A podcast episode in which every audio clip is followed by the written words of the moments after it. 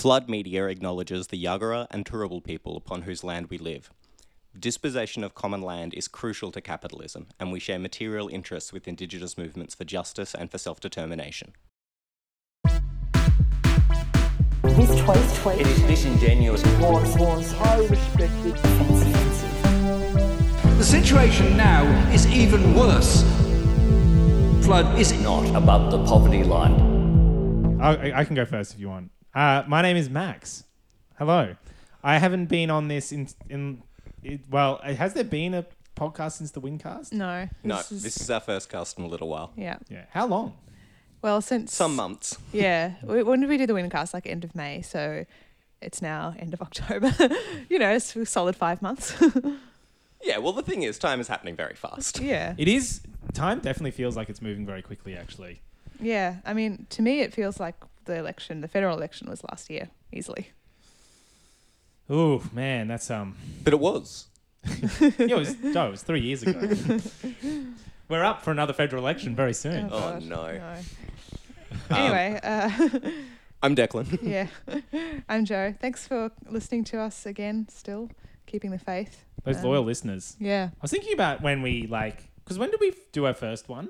Like, I still remember meeting in the backyard at um, Ewart Street. Yeah. So I think that was 2017.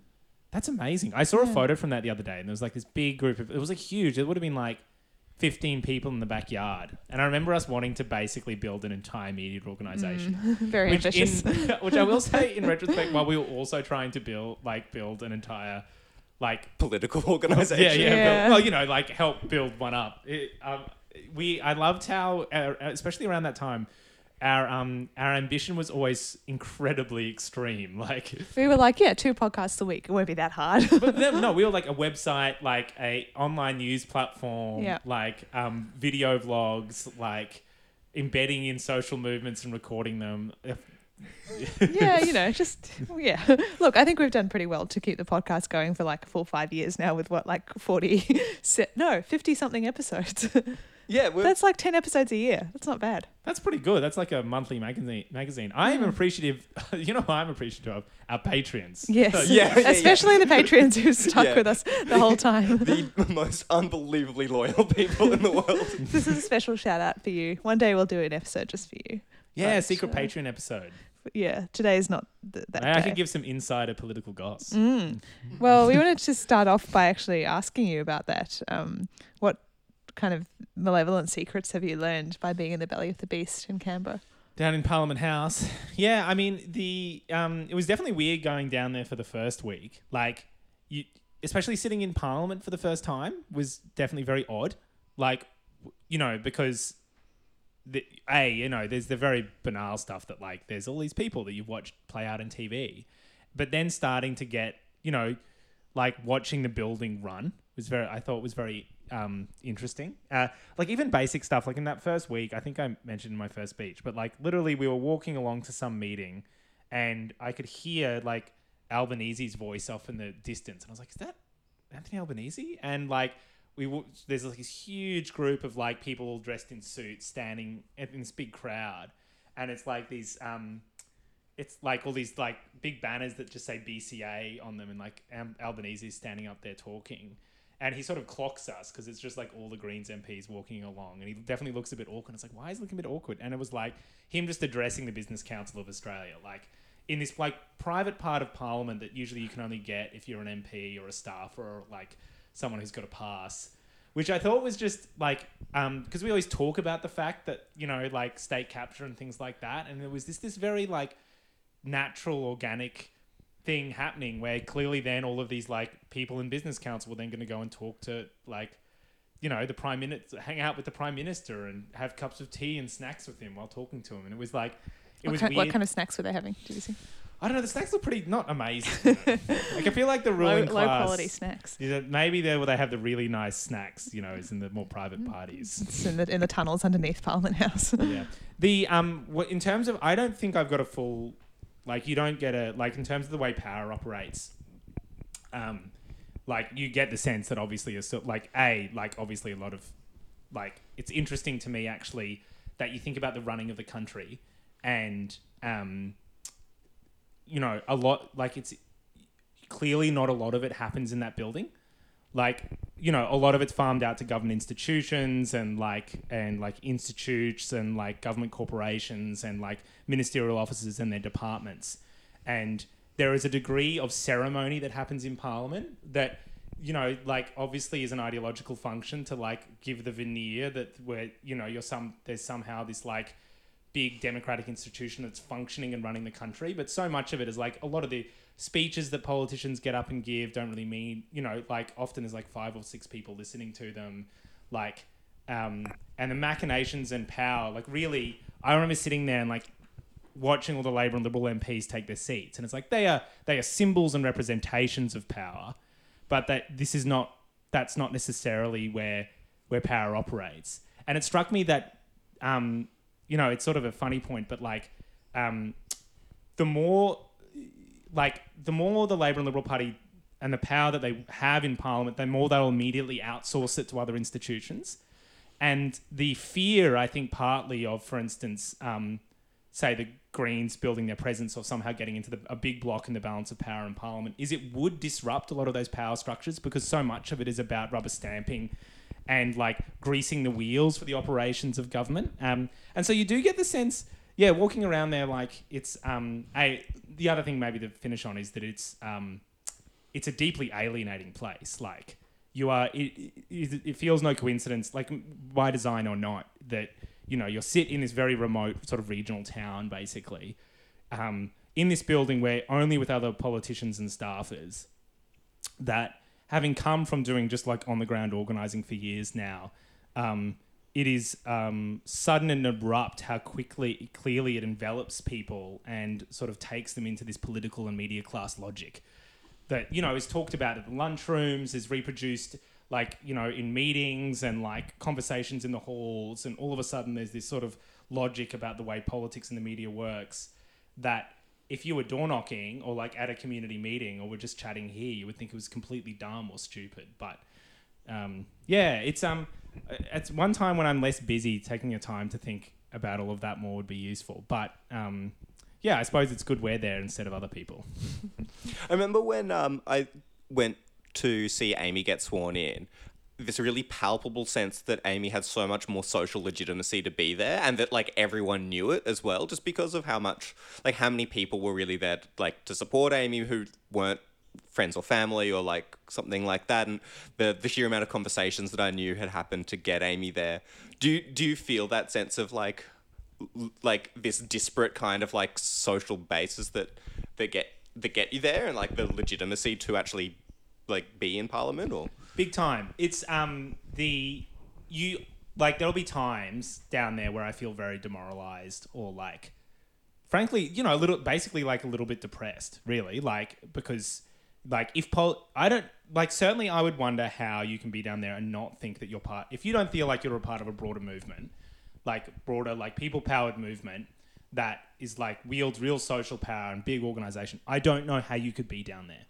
Like because if you if you're down there and you genuinely think you're down there uh, out of the sheer force of your own intellects and brilliance, like I think that would drive you mad, and maybe that just does drive people mad. But yes, anytime I feel like that, remembering that like I'm just there as a representative of that movement, and that that movement has real power, gives you a lot of strength, like a lot of heart. Like you're sitting there and you're like watching people stand up in Parliament say the most heinous shit, or just do the dumb vote for the dumbest shit, and you're thinking they'll be like, well you sit there, but then like if we were able to like we're not far away from being able to organize like a movement the size we organized in Griffith in your seat, and you won't be there after the next election, like because you know our movement's stronger and more powerful. Name And names. gives- what was that? Drop names.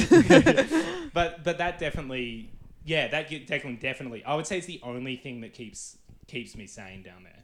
yeah it seems like a like a snake pit it seems canberra's a bad city in like on its own terms Yes, yeah, that and I think Sorry to all Canberra listeners. No, Canberra. I don't mind Canberra as a city in general. I certainly don't like. I think I had I s- the first um time a journalist asked me like I was down there and there was some press conference and I think I offended a bunch of journalists and I was like, look, I don't like this place, and they thought I meant Canberra, but I meant. D- Didn't you say something like it's too far away from Queensland? and there was something in the Guardian being like, huh, well, I guess like the nation, the founders of Canberra should have considered Queensland. It's like, yeah, exactly right. They should have. Correct. Um, but no, it is uh, like very conscious of being down there as a result of a lot of people's very hard work and this bigger political movement, and it's very heartening. Like you get to walk around with your shoulder, your shoulders held a little bit higher because you're like, well, you know, I'm like the social weight that got me there is is greater probably than anyone else's campaign, um, uh, and like movement, so from the major parties at least. And what's because like when obviously last time we did our cast was right after the election, and I think like the big media story at the time was like the Teals. What's going on with the Teals? Vibe check on the Teals Well, look, I mean, I, their politics are very varied. Like because they're sort of dropped out of the media now. You hardly hear about them anymore. Well, I think you know, there's this situation where they didn't get into the balance of power in the lower house, and their influence is actually, I would say, probably very, li- very li- limited. And there's also, you know, and so I don't, I think like them not being a political party is, I think, like going to affect them long like is going to severely limit them long term because they just aren't capable of like wielding a coherent politics or describing it or appealing to people on the basis of politics or wielding any sort of formal organization or anything like that. And i think they're probably they are starting to strain at that. I mean it's hard because their politics are very varied. Like there's some teals down there who are very like like whose politics are basically the liberal party but action on climate change. Um, you know, which like piping Shrike, I saw like that like that Twitter account online. It was like when all the Teals were getting up, giving their um, getting sworn in.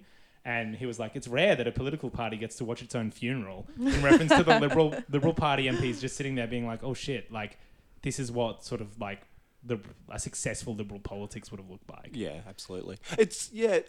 I've heard like some Labor or maybe even Liberal kind of like commentators say that they like they functionally are a party or that they're beginning that process of forming a party. Does that seem right to you or not really? They certainly have regular meet like there's regular crossbench meetings, like you know, T- teal meetings or crossbench? draw general crossbench, but I think largely made up of the of the teals. So hmm. yeah, I mean they're starting to meet regularly, and like I think you know some of the I like I think they they they grapple I think with trying to do some of the things of a party without doing it. I mean, sort of climate two hundred obviously was like a funding mechanism for a lot of them, and people like um what's his name. Uh, Holmes à Court. Homes Accord. Uh, and I mean, so they have like, yeah, they have a financial and organizational base. And uh, as I understand it, Cathy McGowan, that old Indi independent, um, uh, like, is seen as the grandmother of that movement, like, provides a lot of the organizational and logistical support or like advice on how a lot of them ran their campaigns. And so, yeah, there's a lot of the sort of pillars there of a party. I think one of the interesting things will be to see if they do or like form into a party at some point. Although I suppose that may risk some of their appeal and some of their electorates as well. Hmm. Um, but yeah, no. Other than that, you know, it's um the broader the the really good stuff at the moment is doing all of the on the ground organizing out of the electoral office, like all of the town hall meetings and like you know free food programs were starting to ki- kick into gear and you know doing all that stuff on housing, which is yeah definitely the more enjoyable part. Um, uh, yeah, I was thinking like one of the things that isolates people, like isolates MPs from like the world most, is that the people they end up meeting in their electorates are all people who are like in community groups who are engaged, and because they don't door knock or Yes. anything anymore. so, are you noticing like the the like more organized kind of constituencies more than when you were campaigning? Um, yeah, definitely. Although we've made a big effort, like we're obviously experimenting at the moment with trying to continue to reach people who otherwise feel disengaged from politics. So I think tempering that a little bit, but definitely, yeah, there's like very much people who like regular, you know, part of like community groups that are constantly ask asking for things, and you know, keeping in touch with them is good. But yeah, definitely, there's that layer of people who you reach when you're door knock who are just like so isolated and alienated from politics, and often they have a really good like they have a very real and like large based like quite probably quite popular perspective on politics in the world. Um, it's interesting we've been running these town halls like we were trying to run eight across the electorate. And definitely a layer of people coming to those remind me of those more uh, like alienated or anti-political door knock conversations and I suppose they're just But- coming. Yeah, but they've like come from their house to the town hall. It seems like a huge move for an anti-poll person. Yeah, I know. It's um this um woman got up at one of the town halls and was like, "Look, I never voted Greens. Um, I don't even know. I like. I'm sort of surprised I'm here, but I just I saw your flyer and it mentioned housing. I just I needed to come." And she was like, single mom. Her grandmother lived with her. And who had been on like, or her mother had lived with her, sorry, and been on the wait list for social housing for like 10 years. And she was just really angry because she was like, I'm being evicted from my rental. Like, I appeal to the landlord. They're just kicking us out. We haven't done anything wrong. They just want to like. I think they just wanted to put the rent up, um, and uh, we've had like several instances where people have done that, and each time they've like, I don't vote Greens. uh, You know, sort of clearly a bit surprised themselves that they're there, um, which says to me that we've managed to like the win in itself has probably clearly like cracked open this new social class of people who we knew we could organize who is clearly some of them are starting to come along and be like what is this thing? And like that's interesting. They are saying things like i'm pay attention for the first time and see us saying stuff that might appeal to them or their interests. I mean, I think there's like a whole new kind of social class starting to like starting to really experience material scarcity for the first, not for the first time, but like a, a much broader section of society is starting to, you know, feel like lettuces are getting too expensive and the rents are going up. Or massively yeah it's um the like um yeah i mean certainly when you look at the a the social group of people who like the that's like your latest ABS stats have all those new people becoming like in 30s and 40s and 50s and 60s who are renters and then like some of the biggest more like the massive mortgage stress going on at the moment and like if you look at all those social survey data there's a whole new layer, layer of people saying cost of living is a genuine and serious issue for me um, yeah, well, it's interesting. Like we, I feel like because we door knock so much, we sort of knew this was coming. Like we've been talking about a housing crisis for much longer than the media has been. So Yeah. yeah, no absolutely yeah it's not that um, that brings me any satisfaction to say I told you so, but oh, it brings me satisfaction to say I told you so. we will say it. Yeah, there was a moment during the campaign where we were like looking at all the debrief notes, and um, must have been like six months before the election, and we were like, I remember being like, we need a housing flyer, like we need to start rela- and that I reckon that was way before it really started to Yeah. bite. Where in particular rents, like just talking to anyone who was a renter, and then being like, yeah, my rent's going up. And then being like, oh, what do you think about controlling rents? And like, otherwise the conversation could have been completely dead. And they're like, oh, actually, that's a great idea. Well, if you think even now about like the conversation on a rent freeze, um, like how that would have gone even a year ago. I mean, it's like it's. I feel like it's completely shifted in terms of, you know, the Overton window. Um, has yeah, it's, a, it's been a major shift. Speaking of renters, I know Declan, you were wanting to talk, like reflecting a bit on like where our movements come from. Yeah, I mean, I think it's quite interesting, and I think it's like probably an important strategic conversation to have to like identify what kind of made the Queensland Greens or the South Brisbane Greens kind of appear and develop coherent politics that obviously has legs, um, and then kind of identify where it has to go from that point next. Because look, I, I definitely think that we're a renters party. I think like where where we've done well, the broadly the percentage of the electorate that vote that votes for the Greens is close to the percentage of the electorate that rents. Um, it's like it's a relatively good shorthand. So that's what that's that's what I think. Yeah. Oh, usually though, it's like more. Like for instance, South Brisbane, I think is like over fifty percent renters, and our primary votes like is it like thirty six? Yeah, we'll get to fifty percent soon. Watch But- the space. Yeah, it's true, Declan. I mean, I think there's certainly like, um, yeah, the, there's certainly the. It was interesting as well because like the layer of organisers that emerged around that 2015 and 2016, yeah, were all basically poor, like money poor, asset poor, um, like but highly educated, um, like quite highly, like relatively to the rest of the pop, like on average. Rich Well, and like cultural most- capital. Well, Yeah. like I think like most people would have a lot of people would have degrees. Yeah. Um, a lot of people would At have. least a university degree. yeah. I mean, well, I don't, which I'm pretty proud of. But Yeah. um, I feel like you're holding out kind of on purpose at this point. yeah, yeah, yeah. I'm Out starting of to think- pride. yeah, well, maybe I'm organic, you know. Uh, but like, and I would say like definitely a lot of people. I'm organic. It's an organic intellectual over I've never heard that as a point of political pride before. but I suppose if you mean it in like a certain sense. Yeah, yeah, yeah, yeah. Um, but like most people's parents would have degrees as Yeah. well. I would assume, like a, a like a, a significant percentage anyway. But uh, at the time in 2016, also relatively rich in time. Like we all had part time jobs or like whatever, but um, you know, and yeah, you're right. Like it was certainly it's interesting that that was that layer that we organized around, like, and it's certainly, and then that sort of sense of yeah, that certain type of politics, I suppose, that like I you know was you know like under had a certain anal- like an analysis of anti politics and this own ex- own sense of powerlessness that we like tried to understand why broadly people felt and were and disengaged from it.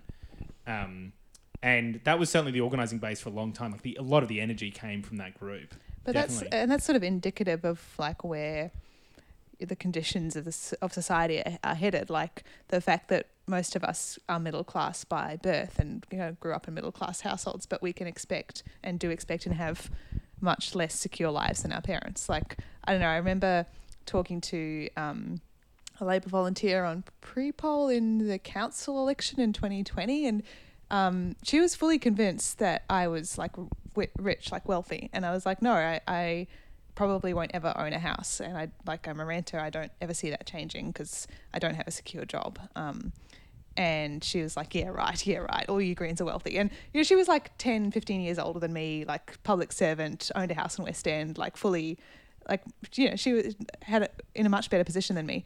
Um, but yeah, she couldn't wrap her head around the fact that even though I was university educated from a university educated family, that like my life wasn't going the same way as hers.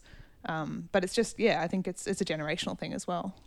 Yeah, I mean, it was. I think like the broader coalition of people that made up our voter base also included like, you know, there was definitely that big layer of like renters who without an asset who our focus on like taxing big corporations to expand, like whether it be dental into Medicare at a federal level or at a state level, talking about free public transport or like, you know, um, free childcare or whatever it may be. Like, it's interesting to me that that obviously appealed to renters even in those higher age demographics because without a housing asset and on an insecure income, having a more expansive welfare state, um, like provides uh, appeals that direct sense of like financial security you can have without having to rely on a regular income or an asset, um, which I haven't really thought about in those exact terms until now. That you know, like um, we talked about housing. We definitely talked about we talked about rent, renters' rights, but we won way more votes, including with people who rented, with talking about free childcare or dental into Medicare or taxing big mining corporations.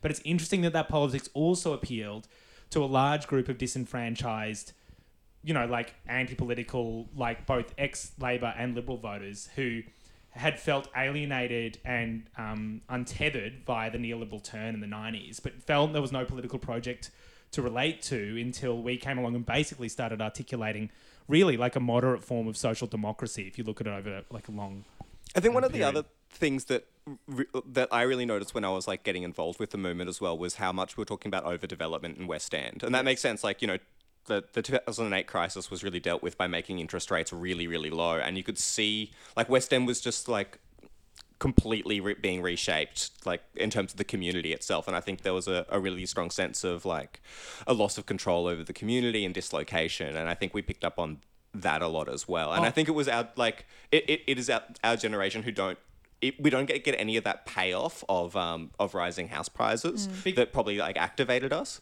I I think it's a really good point, Declan. I remember sitting down to like help write Jono's first letter to the electorate, like the one we like, and the first thing it said was "You have lost control." Like it was very explicit. Like you have what was it? You have lost control, or like we have lost control of our city, and um, it was exactly that. And it was interesting as well that like it was very much you know I think there's a lot of people out there who like to dismiss that as NIMBYism, but it had like the politics of it just weren't that. Like it really was this sense of like being displaced, all of these luxury apartment towers going up that no one who was being displaced could afford to live in, this sense of not controlling what happens in your city, and this very localized, you know, based on that sort of right to the city analysis, that very localized, explicit example of no longer having any control over politics or, or ever having had it over it. and getting this real sense that like someone's making out like like a bandit right now and it's sure as shit not me Yeah, property developers, we you know, yeah, exactly, property de- and make developers making massive profits. I think increasingly these days, I think also like probably far more so banks as well. Like the the degree to which um, this analysis that basically banks in Australia, like bar maybe the US banks, are the most capitalized in the housing market in like the developed world. Um, Does like- it does do either of you remember the first Gabba Ward candidates forum when John Jono proposed I think it was a rent freeze or a rent cap or something and the Labor candidate said, Oh, but I don't think landlords would like that very much. do you remember that? Yeah, I do remember that. And then Jono said, "Is that literally the best you can do?" And everyone laughed. but it was fully like it just it, it was a moment where you're like you have never considered the politics of this you just like in, in your world it's like there's two sides each have a sort of equal stake and an equal worth in the argument and like you can't try and you know put one side over the other because that's not fair landlords wouldn't like that very much just Oh. like the most dead shit centrist bullshit it was awful I remember from from election day, uh, the, the most recent election day, um, a Labor volunteer who I vaguely knew from my time working in a union, who. And I was being like, well, like we need like a right to strike, you know, and and particular. And she was like, what? We have a right to strike. I was like, no, we don't. Like you can't do all these different types. You can only strike in the bargaining period. You can't do solidarity strikes. And she's like, what? What do you mean solidarity strikes? And I was like, well, look, if the nurses are going out, the teachers can't also go out. And she's like, well, that's just that's not fair on the employer, though, is it? what? And I was, well, like, this is our Labour Party saying that, like, you know, and I, I think the term, like, the words she used was, why should my boss be punished if your boss is bad? Or oh. something like that. And I was like, well, because they're a boss. Like, they're not individuals This is because, this like- is a class of people because, like, because we have the same interests in terms of there not being bosses who control our lives. Like, what are you talking about? Or there couldn't be like a broader sense of a common, like, yeah, like material, like relation between a large group of working people who otherwise are shut out of politics without wielding that power collectively. Um, yeah, I mean, it's the um, and certainly, you know, it is it is interesting as well that um, you know that the breakdown in the social contract in Australia, like where home ownership was this safety valve even when wages were depressed because your asset value went up and, and you could borrow against it. And this when you like with the emergence of this much broader rent like group of people who are renters, um, like not having that as they as elements of that social contract start to get broken, like increasing this group of people who are willing to contemplate a more progressive or transformative politics, um, Well, because. and fight for it as well, right? Like get involved and organized around it. Yeah. Well, and I think like so much of this is just like like the payoff of like the whole neoliberal thing. I've, I've just been reading um uh Hegemony Now. For listeners, I'm holding it up, and Declan's looking at it with loving eyes. It's Hang very on. good. I really, there, I'll take a like, picture. Look, I really think you should read it. Here we go. We're taking a photo. I Oh, mean, yeah, yeah. Two seconds. I'm taking a photo. It's very important. lovely two All right, lads listeners. Um, if you're a Patreon subscriber, well, you get to see that photo. uh, only if you're an OnlyFans subscriber Um, but but so much of the like the kind of claim in this was um, that people that neoliberalism and the kind of neoliberal reform from the 80s was never politically popular. The majority of people always kind of disagreed with it, but they ac- ac- acceded to it or even voted for it at times because they got this payoff of um, like unprecedented levels of like consumption, um, private consumption, but because that private consumption was really based on the financialization of your house and being able to refinance regularly in order to you know pay for holidays and big TVs that that's just something that a whole generation isn't getting that payoff anymore and I think that's like a big part of like well why would I why would I see to this system that I'm not even getting the payoffs for like Big time. And, you know, Menzies, like, and as was probably a lot of other in the US, like, Menzies almost explicitly said when he started, created, like, the conditions by which he created this enti- entire new group of people who could buy a home was like, um, yes, this will create long term social stability. I think he said it explicitly, you know, because in world post World War II, there were, you've, I, it's interesting to think about this. 50% of Australians were renters in 1945. Like one in two people were renters in 1945. Uh, and um, it's interesting to me that this occurred in tandem with even, you know, like the politics of Menzies from an economic perspective being far more progressive than the modern Labor Party in many ways. Like it's interesting the way the state and and and the pol- and the political system in general had to relate to that the lack of that housing asset in a particular way, and it's starting to this breakdown starting to happen um, again, uh, which is you know interesting, and then and like you get the sense at a political level that people are starting to like the, all the media coverage and like people starting even Pal- Premier like Palaszczuk starting to talk about bad rent increases. well even having a housing forum you know like an emergency convention center Yeah, calling out Ray White West End. I mean, like, yes, you know, really, really not good behaviour. yeah. No, oh well. Anyway, yeah, it's it is interesting. I mean, um, in terms of where we go, and I Declan, I know you wanted to talk about that as well. The, like, I mean, certainly from my perspective, and those experience during the Griffith campaign is like there's two new layers that I feel like that our politics appeal to, and, and we need is a mortgage like people with mortgages, because you know like int- with interest rates going up and like the um, I think what did you post in the like the the average mortgage repayment since the start of the year has gone up by something like Yeah, by like one or two bit. thousand dollars a month, basically. Um, if on like an average mortgage, and certainly e- at the moment, Or was projected to potentially. yeah, certainly at the That moment, seems like so much. yeah. It, it, well, th- this is the interesting thing, and this is like, and certainly when we door knock people with mortgages, the um, like mortgage holders as well, like certainly dental and to and that same expansive welfare state was appealing. What was interesting, I found often was when house prices are even skyrocketing. A lot of people with mortgages were like "Uh, this isn't necessarily great because um, they knew that a often their kids were going to struggle to buy a home and get that financial security, but b they couldn't get off the roller coaster because if you sell your home in the middle of soaring house prices, By the time you can rebuy again, Yeah. like if, if you've waited six months, yeah, you're s- fucked. You're screwed. And the same thing that's happening now is that like even though house prices are starting to delay, deflate ever so slightly, with interest rates going up, there's all this new analysis showing that basically the average income you need in Brisbane, for instance, to buy a house and be able to service a mortgage on a median house price is now $168,000 basically to avoid financial stress.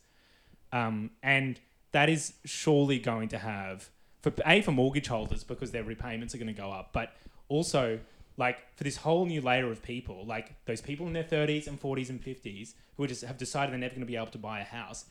Um, there's a woman got up in a housing forum and she was like, "There is a wave coming."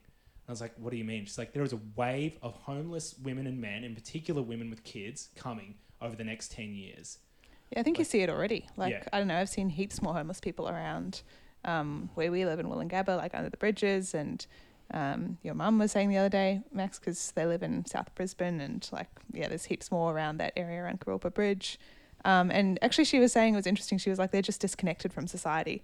Like the example she used was traffic lights. That like they when they walk into the city, they just don't bother with the traffic lights, just walk around traffic. Like I don't know, it was it was like an anecdote, but it was an interesting snapshot of how people are just dropping out of the system and then you know dropping out of the entire kind of social contract of living the way that people most people do. And definitely that, like, you get a lot of people anecdotally bringing up concerns about that. And then there's that broader layer of people who are still working or renting or maybe hold a mortgage or, like, you know, at, like, who are that next layer who definitely still engaged, but are increasingly, yeah, like, have been becoming, you know, like searching around now and, and actually probably, like, certainly my experience at the town halls, there's a new layer of people starting to get engaged. Like, Declan, it was interesting to me that um, these were people who got up and said things. Who uh, my involvement in, in Queensland Greens, I've never had that. Like seen people, you know, people from those, that social background get up and say that, and that was the first time. Like we we talked about it a lot, and certainly maybe you occasionally would door knock it, but for them to be, I feel like it was for me it was significant that there was enough motivation to actually come along and participate. This one woman got up and said, "I've I've never," she said, "I've never voted Greens." I'm so like because we talked about how we're in the balance, potentially in the balance of power in this housing bill. And she's like, you've just got to tell me what to do. Uh, like, you know, what do I need to do? Do I need to go and like, you know, yell at someone? Do I need to go to this place? Do I need to go to a rally?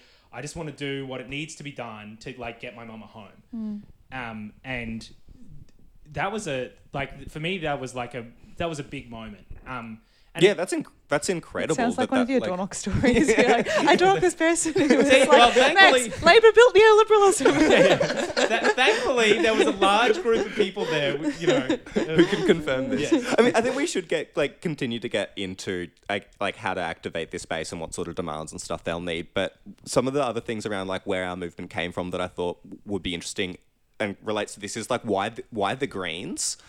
Like I think you know I grew up. you mean why did we Well, what, like, join why did the we Greens? why did we join Why the did we choose the Greens as the like, vehicle? why did we choose the Greens as a as a vehicle? I mean, like you know, I'd, I'd say most of us would have had ALP voting parents and like loyal ALP voting parents. Um, I definitely did. Um, the idea that like that you could be part of another party was kind of strange to me is like you know the son of like you know a teacher whose parents were teachers and the other side miners and stuff like this. Uh, like i think that that it cohered in the greens is actually kind of like interesting and like and, and why is this like this social movement that max is talk like this this social group that max is talking about is starting to be activated?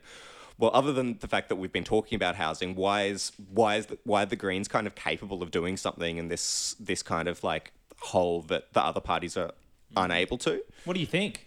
I mean, like, I- think climate change is, is why our generation would find the the Greens like, like I think that's that's why we, we got onto the Greens. I mean, I think like the ALP also just has com- consistently fucked up, um, and they lost a whole generation of of young people because they aren't interested. I think.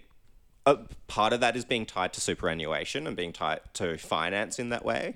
Um, but I, I think I think there's more to it than that. I think it's I think that because there's only so few people left in unions, mm. most unionized workers have got pretty good wages. Mm. They tend to be like slightly older workforces and they tend to be like they tend to be on the housing ladder. They tend to have like secure wages and things like this. And it means that they like the the younger generations who, who've been in this really temporary work never join unions because why would you? No one ever asks. And Yeah, it's. I mean, I, I think that's a really interesting point. Like, certainly, I think. I think part of it. I think obviously climate change is this big thing that you know, like certainly neither, like certainly Labor just was incapable of sort of relating to for a long time. But for me, why the Greens? Like, I think the history of the formation of the Greens, I think, is interesting. Like, it wasn't. It was never. Its its emergence was never just an environmental party. Like, obviously, environment like environmental politics and the Franklin and all that um, played a big part. But it was also like the a large section of it were disillusioned. Um, like there was a layer of disillusioned um, people who left Labor and came to the Greens post the Accord period. Like I've spoken to them, like people who were like joined small things. There was all these em- emergence of these little left parties that all eventually coalesced around the Greens, and there was these cru- few crucial like defining points, you know, around Tampa and refugees, where Bob Brown set up and, and got up and like put a stake in the ground about like opposing the sort of like militarization of our borders and offshore detention, and that you watch the Greens vote like double in that period. Um, and so I think the other part of it is that like the the Greens as an institution and as a political party did represent like the I almost like this place, this like quite you know, this sort of this small institution that basically was where you went, where you wanted to be involved or like wanted to take political action, but there was literally no other institution to go on the left side of politics in general. Um, and the way the like the grassroots, I can it sounds a bit corny, but I think it's true. Like the grassroots nature of the party meant that it is actually quite. It was it like a weather vane picked up on the emergence of this of this sort of like motivated renter class very quickly. Like that's interesting to think about. Like that its branch structure and the structure of the party meant that it was actually just you know, despite all the barriers that ba- politi- political parties in general, like it did pick up and related to it very quickly if you think about it as a political institution. Well, that's the thing. I mean, I think the Greens aren't just one thing. Like, I think it's easier for members like joining or becoming involved in the party to remake the party however they want to. Really, like we're thinking about, you know, why did we join the Greens and not say the ALP? Like, if because you know a bunch of us joined around 2016, 2017, um, and started to like push certain directions within the party and concentrated around some key elections in the south side. And if we'd tried to do that in the, in the Labor Party, it just would never have happened. Like the, I, I don't know enough about the internal structures of the ALP to talk about this authoritatively, but I feel like you know their branch structure. well, you the- just would have been crushed. yeah, the factions, the union ties, the huge amount of internal party bureaucracy. Like it's just it's an immovable beast, and you kind of see how like those smaller sort of civil society based groupings within the party, like Lean um, and Labour for Refugees and Rainbow Labour, and like they're just completely powerless from my understanding. Like it, it there's no decision making power invested in the grassroots there. Um, whereas you know the Greens, like it's relatively open, like it is um, I'm trying to think of a way that doesn't make it sound like we just kind of took it because that's not quite what happened. But I it don't think is that is what happened either. no, Yeah. but it's it was more open to yeah kind of a transformation from the ground up. Um, if there were, you know, enthusiastic young people who wanted to do something with the party, um, then it was possible. Um, and in that way, like, you know, we sort of, I think, introduced some of those politics more explicitly than had been before. Um, certainly in terms of talking maybe less about climate change and more about material things. But I think we've spoken about that on the podcast before. Our listeners probably are familiar. Yeah, I think that says something really interesting about like why Queensland as well, because Mm. if what you're saying about Max was saying about the the rental crisis and stuff like that, you'd probably expect it to emerge in Sydney or Melbourne, but p- like probably particularly Sydney where the housing crisis has been strongest. Yes.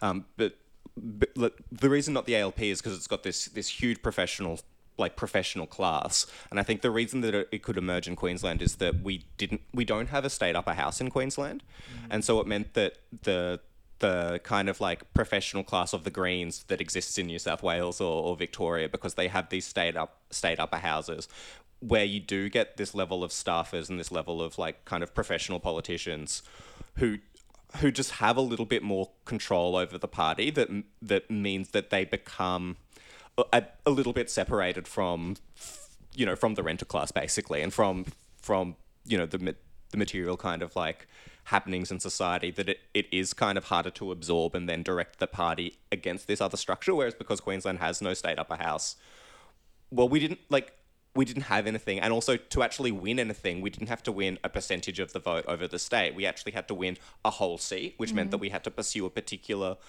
like Type a of particular organisation. a, a particular organizational form and a particular type of mass yeah. politics that that they've never had to really pursue when you're aiming for a percentage I think that that our first seats that we had to win were, apart from obviously Larissa Waters um, in the Senate uh, at a federal level, um, that our first lo- like that any growth beyond that had to be won in the lower house organizationally was crucial because the other thing I think is that our gear towards door knocking and that direct did change our politics as well.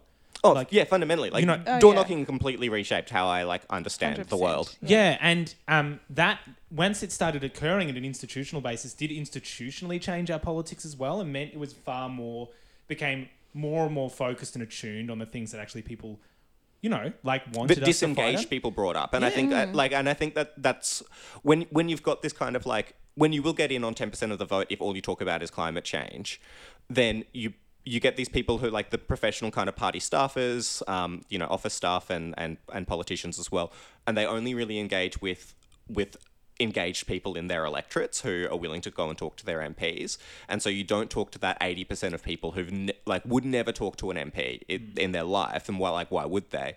And that being attuned to those people because we actually had to win you know you know the majority of people to get someone to get a win on the board is part of why we actually developed the way we did Yeah, it's interesting as well. Like again, and it's like it sounds like political rhetoric or spin, but it really it's funny actually that um uh, it was there was moments during the campaign actually where like in debates or like I remember that occasionally wherever like if like um uh other politicians were there um like you like it always felt like just a natural advantage being being in those situations after having door for that long because yeah you're right Declan. Like you did you just you knew what actually the broad range of people cared and wanted you to fight on.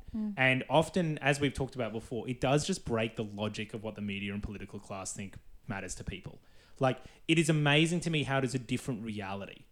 Um, like how different it is, and so much I feel of the like ideological work of the media um, and general like political establishment is to try and force as many people as possible and subsume them within their logic, and and like take them away from I actually think a lot of their good instincts about distrust in politics, and you know wanting to focus on one or two things. Um, you know, and I think one of the things that happens when they do get subsumed in that politics is that we talked about it before that lowering of expectations. Like, well, you have to be careful and think about this, and like, oh, what about this costing, and like, you know, um, oh, but what about the machinations in Parliament? You have to like, oh, if you know we go too far on this, then we'll alienate, you know, this group of people in the media, blah blah blah. Like, Murdoch will attack us too much, and it's like, for most people, they don't give a shit about that. But but it, it is it is interesting to me that um, how tapping into that and even being able to like understand and articulate that politics does just put you at also just at a huge advantage. And also in terms of like our volunteers of like, you know, what to get bogged down in or what not to get bogged down in. Like, I don't know, I've lost track of the number of dumb media stories that really, like, you know, caused a, a stir among the media and political class. And I think the one that comes to mind is like the citizenship stuff, the Section 44 stuff in, that must have been 2017 ish. Yeah, it's and, um, 2017. yeah. And, uh, you know, Larissa Waters had to resign, and everyone was like, oh, blah, blah, blah. This was all in the news for like a couple of weeks. And then I remember going out door knocking that weekend and being like, hmm, I wonder whether this is going to be a thing. And not one single person mentioned it. And you're like, okay, cool, proceed as normal. Yeah. It's um I think the big question in terms of where to from here, like obviously we've talked a lot about the community organizing and that direct material support and things like that. Um, we talked about in the Wingcast and um, at length, and certainly we're trying to do that in the out of the Griffith office at the moment. But the other big question I think is given that we relate, like we knock and we meet all these people who are feeling very demoralized and powerless, and there's low expectations about politics, and fair enough, and the sense of like no collective institutions to it is like where do we, how do we take the next step to try and get people more mobilized? You know, beyond this very committed. We had a thousand volunteers on the Griffith campaign, for instance, but that's still a relatively small group of people compared to the mass base that we're trying to organize and mm. mobilize. Yeah, well, there's 25 million people in Australia, right? Yeah, like yeah, it's We've got to buy a pub. yeah, we got to buy a pub. Yeah, that's step one. Step one, buy a pub. I mean, there's lo- like there's lots of things that like we move, we need. Like we we we do need a media apparatus at some point. Like the the the quality of media in Australia is really really low, and we need some sort of like platform Yes. to articulate like a, a more interesting politics through. But I Yeah. think also like I mean we talked about this a bit on the Windcast as well, like the extending politics out of politics in a way, like into more everyday life things like a community garden. Um, you know, a lot that that's like gives people kind of an outlet for I think something that most people want to do, which is to collectivize with other people and to improve their lives and other people's lives and to like, you know, just go ahead and do something without getting council permission. But it also it, it you know gives yeah it's doing politics without you know like I think door knocking and and so on. Although we've reached a whole lot of people, a thousand volunteers is huge. Like you can't the the aim is to expand beyond that, right? Like you don't want your your base to be a base of campaigners necessarily. No, you need You want a base of normal people. broader social organization and the, Yeah. you know the free breakfast programs and like we're excitingly we will be running a free breakfast program in a school before the end of the year um, which i'm very excited about one we've been grappling with it in another way as well because um, it looks like we i think i mentioned before we like labor are trying to move their like housing australia future fund bill which is like their bill to build 30000 social and affordable homes over five years which is like a sort of sick joke and how much of a drop in the ocean it is. But um, uh, we we might end up being in the balance of power on it, and um, we want to build a big campaign around it, like around these key demands, around like you know, um, like forcing Labor to agree to like a rent freeze as part of new national tenancy standards, and like a mass build of public housing, as well as um, actually like a huge bucket of money uh, for maintenance for existing public housing. The conscious thing there, partly because that needs to happen, but also like um, because wanting to make sure that public housing tenants as well, like a relatively small group of the population, but I think an important one, feel some stake. You know, like that actually there's people there that they can fight for themselves and like and there's a but one of the things we've been wondering about is like how do you like how what are the ways that you mobilize people around that fight? Like because this could end up being a big parliamentary fight coming up before probably early in the end early next year. But what are the things like we're thinking about door knocking public housing, like you know, standard stuff around a petition, like door knocking lots of like high high housing stress areas and letting them know what we're doing and like but like it is it is a functionally interesting thing to think about, you know, how do you take that next step to mobilizing people around a particular particular demands beyond voting, I mm. suppose, and beyond say running a free breakfast or coming and getting that direct community aid, which is obviously really important. But there's that I feel like there's then that next step as well. Yeah, well, and I think like that's what door knocking and what like electoral campaigning does is gives you when people vote for you, you get a bit of a sense of how much cut through you've got, how much support you've got. But it's a very different thing to then like put your finger on the scale somewhere and actually mm. affect an outcome. You know, Yes. you, you know. Um, mm-hmm. Yeah. Any ideas? uh, I, the left keeps talking about a general strike. Have we, have we tried that? Um, Maybe we can just organise a rent strike across Griffith. I've got to say, I remember when I was like first year out of first couple of years in uni being convinced, just like, why do we not simply general strike? Yeah. Um, but, you know, you got to go through that phase. You, I feel. you simply have to believe in a general strike for quite a few years before you can be like, oh, I don't think we could organize that.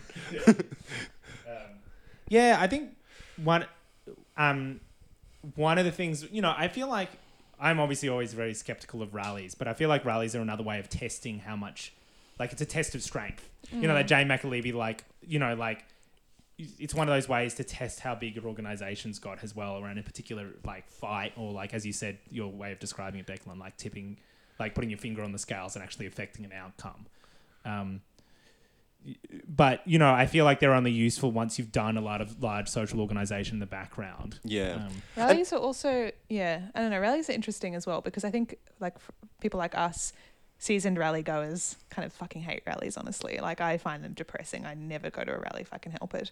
Um, but for people who haven't been to a rally before, if it goes well, it's like really energizing. Massively. Thinking, thinking about the flight noise people in Bulimba, like most of whom I think had never been to a rally before Flight Noise Rally, and they had a great time. This week we this week um we had like helped organize a rally at the front of East Brisbane State School to like Mm. protect it from the Olympics, and there was all these parents there who there was it was really energizing. Like you felt this sense of collective power briefly. Yeah. Yeah, well, and I guess like that's why I don't like going to rallies. Is I like I don't I don't often feel that is because Yeah. so many of the rallies that I've been to over the years have had you know forty or fifty people, and you Oh, don't yeah. get a sense of power. You get a sense of atomization and weakness, big Yeah. time. Yeah, Yeah. and that was certainly our, you know, part of our. I feel like the move, the emergence of our political movement in 2015 and 16 was a, a group of people who had, had got sick of going to rallies and felt feeling powerless, and were like, maybe we should try something else. And you know what's great about door knocking and getting involved with the Greens is you never have to feel guilty about not going to a rally. I'm talking from personal experience here. Um, you should know, go to rallies if you like, but uh, for me, I'm just like, yep, no, I'm done with that that phase, and uh, I feel like what I'm, you know, doing on the ground is more meaningful. But that's you know, segue. Yeah. I mean, I go to a rally occasionally. Like, I think the last rally I felt genuinely energized by was the the big school strike for climate. Same, oh actually. yeah, yeah, yeah. That was a good one. Um, and I, like, I'm really excited about that long term. I think that um, getting teacher, getting kids to start putting pressure on the teachers, like the teachers' union, to also go out Mm. on strike on that day, would be like would would be able to put like quite a lot of pressure at the at the whole of society level. Yeah, no, it's true. It's um, I remember Phil Mansour saying that, like, because we held that 18 year plan for Greens government, and he was like, you know, he's like, well, what happens if we could organise within the QTU to get them to go out on strike around this? Yeah, and that would be like, we're going to shut great. down the state until you take meaningful action on climate change. Um, which you know, like, um, that you know, like Phil Mansour's point around that was like that, like, y- you need to start thinking about how you wield social power as well beyond political power, and I. 110 you know like Yeah, well- i agree to that extent that Yeah. you do need to work out how to wield- social power in that way Yeah, I mean, teachers are like a really important node in that, and we've definitely really seen teachers be one of the the social groups that have been really easy to engage with around our politics. Um, massively yeah again and i think there's that overlay because we talk about renters but yeah i think it is a broader layer of like you know like public sector workers as well who might own their homes or have a mortgage but feel like economically um, insecure yeah certainly like and that little teachers forum we ran during the campaign like that was interesting because it was like a social group of teachers who were um, quite engaged with our politics both at an organizational and at a voter level and I think like teachers wield a huge amount of social power. Firstly, just as as a node in the system where if they if they go on strike, a lot of other people have to stay home to engage in care work. Um, but I think secondly as well in that they you know that they they teach they teach people how the world works, and I think the teachers union taking a, a bolshier stance on exactly what sort of syllabus that they want to teach um, and what sort of political education that they want to develop in themselves and it, therefore in students is one of these ways of of building power over like over generations and and and cha- kind of changing the you know the terrain in which the next kind of crisis happens. Com- yeah completely agree yeah. What you were saying about atomization, I thought, um, and like like moving into these next steps of like no lo- not door knocking, I thought was really interesting about mm. like you know building social connections around like the community garden or something mm. because door knocking is really effective in the context of atomization but you're mm. right it, it, it isn't enough to build a base Well, that's it, Declan. I, that's where I'm starting to grab. Like, and I think, yeah, like I remember right at the start of the Griffith campaign proposing the like starting the community arm of the campaign with a bit of an eye to that, and I think also just an understanding that there is some ultimately there's going to be limitations on it, like just door knocking because, um, it like it it you know partly works because people feel very disconnected and alienated. But it doesn't necessarily solve all of that. It relates to that and understands that, but it doesn't necessarily change it. Um, And it also gives, like, for the person being door knocked, like for the door knockees, I think it's a great tool and um, to like build their political consciousness and like grow the movement. But the person being door knocked, like the best case scenario outcome is that they then vote for the Greens and that's it. Well, and this is where I think there was a window, and certainly what we're going to experiment with out of the Griffith office is like, um, I remember when we planted the community garden to Gula Park, and that was a that felt like a political, quite a transformative moment. There's like 80 to 100 people of locals, like public housing tenants and some wealthier residents, all coming together to basically plant this garden against the demands and the request of council. Even a council officer being there and then being like, "We're going to do it anyway," and that was partly built through door knocking. Like we door knocked in the local area to let people know to come along, and we so we reached out and broke through that alienation, then dra- you know like pulled them into this in, yeah. into this thing. And um, what trying to experiment with here is like, for instance, if we do run a breakfast program, like a free, we're gonna, I think, going into next year, gonna run trials running some free food programs in local parks in some parts of the electorate where there aren't already like charities running. Like, do we door knock around the local area and just go and say, hey, like, just letting you know that there's gonna be this like um, free meal, re- feel uh, fee, free food program. Fee real meal. Blah, blah, blah, blah, blah. I don't know why I'm struggling to say that so much. My brain's melting It's out a of. feel real meal. Would you like to feel real eating a meal? you know, but like I'd like to come and personally That's the- invite you. That's and, the episode title. and and I, I feel like that's an interesting confluence of that. You know, of the of those two tactics and organizational building. Um, and um, I suppose there's that. So there's, for me, it's like there's the community organizing, there's the door knocking, and the community organizing is crucial because it helps us shift towards becoming a social party. The door knocking is important because it allows us to break through that alienation and deliver our politics and actually also ha- learn things about the world and, and change our own politics and bring us all closer together. But I feel like there's a missing third component, which is partly that broader social power beyond being able to, you know, um, wield it in a way that like forces political changes without hmm. necessarily having the numbers in parliament. Putting Yeah. your finger on the on the Yeah. scale. Yeah, and look, the like the traditional left thing to say is like we need militant unionism, but hmm. I like I really also don't see militant unionism emerging in Australia over the next like while the ACTU and ALP have such While like the Labor Party controls certain sections Well- of the Labor mm. movement. and, and and while the labour movement's so weak, right, as well, like you know, we've got thirteen percent of union members, like of the country union members. I would say of that thirteen percent, very very few have any experience of collectivity, like There's- within the union. There's been a mild uptick in industrial action, like very mild. But actually, and it's been overstated online. Like if you look at the numbers, like days lost to industrial action and things like that, it, it- it's it's as far as I know, as far as I can tell, still below like 2010 levels. Like, um, so yeah, no, it- well, exactly, Declan, and um, you know, maybe there's it's going to emerge, and maybe we need to do some work to help organizing in those spaces to help build that along. But I feel like, for instance, around housing, like in Europe, certainly the um, a lot of the wins made on housing were done by a labour movement that was not institutionally captured by a conservative Labour Party and had those broader social demands around housing for workers. But it was also via like tenants organising and this broader social social movements that were organised outside of traditional trade unions as well. So like a tenants union of some sort. Almost like a tenants union. Yeah. um, but maybe we should wrap up. Yeah, I think that's about it. That was a good cast, good catch up. Mm. Uh, We'll probably any- be back. Yeah, in another five months or even before. Nice to see you, everyone. Thanks Well for listening. Thanks Catch for you your later. ongoing Patreon contribution. Thanks to Um, all 12 of the current Patreon contributions. Thank you. Um, and if you want to see that photo um, with the secret signs that Declan and I are making, you have to subscribe to our Patreon. Send $60 to Patreon to see photo. yeah, that's right. we'll post feed at some point. yeah, post feed, sweetie. all right. Bye. Bye.